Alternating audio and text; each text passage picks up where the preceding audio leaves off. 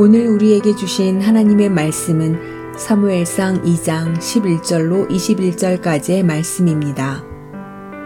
엘가나는 라마의 자기 집으로 돌아가고 그 아이는 제사장 엘리 앞에서 여호와를 섬기니라. 엘리의 아들들은 행실이 나빠 여호와를 알지 못하더라.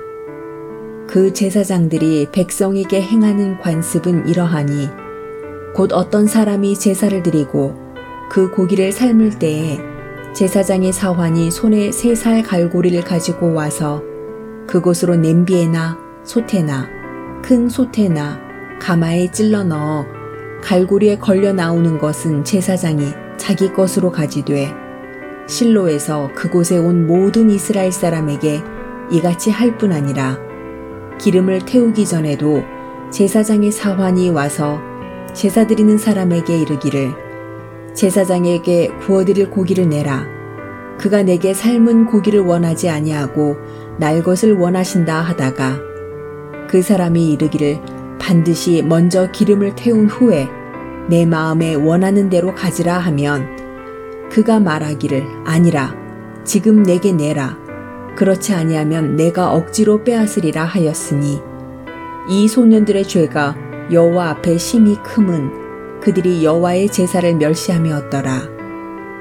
사무엘은 어렸을 때 세마포 에봇을 입고 여호와 앞에서 섬겼더라.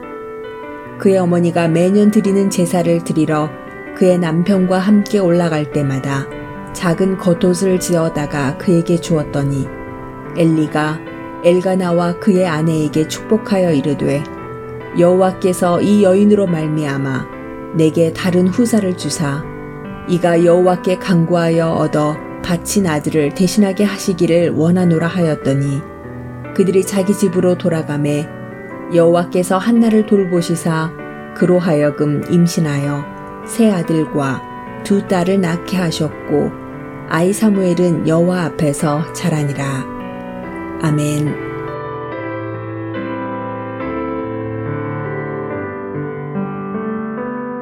요즘 아이들이 참 귀한 세상입니다. 서울 강남에 있는 교회들의 50% 정도가 아동부와 중고등부가 없다고 합니다. 요즘은 애들을 더 낳지 않아서 이 통계 수치는 더 낮아질 것 같습니다. 아이들도 자기들이 귀한 것을 압니다.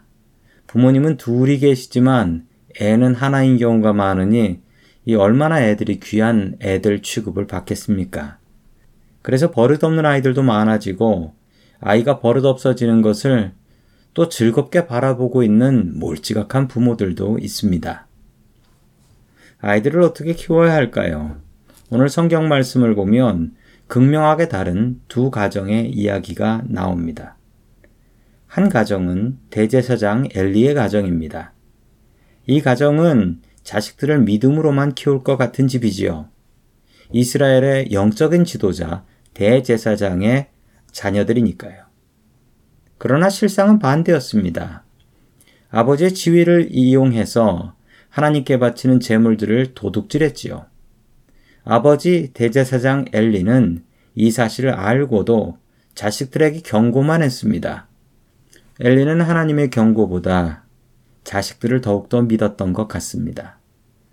끝내 엘리의 두 아들의 잘못 때문에 엘리의 가문은 하나님께 버림을 받고 비참하게 죽임을 당하게 되지요. 또 다른 가정의 이야기입니다. 한나의 가정입니다. 이 가정의 환경은 그다지 좋지 않았습니다. 남편은 하나였지만 아내가 둘이었고 그 아내 둘은 서로 사이가 좋지 않았습니다. 한나는 기도로 낳은 귀한 아들 사무엘을 그냥 성전에 갖다 바치게 되지요. 사무엘은 어릴 때부터 부모님을 떠나서 성전에서 자랍니다. 사무엘은 믿음으로 바르게 잘 자랐습니다. 그 이유가 무엇이었을까요? 그는 권위를 제대로 배웠기 때문입니다. 한나는 사무엘에게 하나님께서 가장 높은 분이시고 그분을 의지해야 살 수 있다는 것을 말로 가르치지 않았고 몸과 행동으로 가르쳤습니다.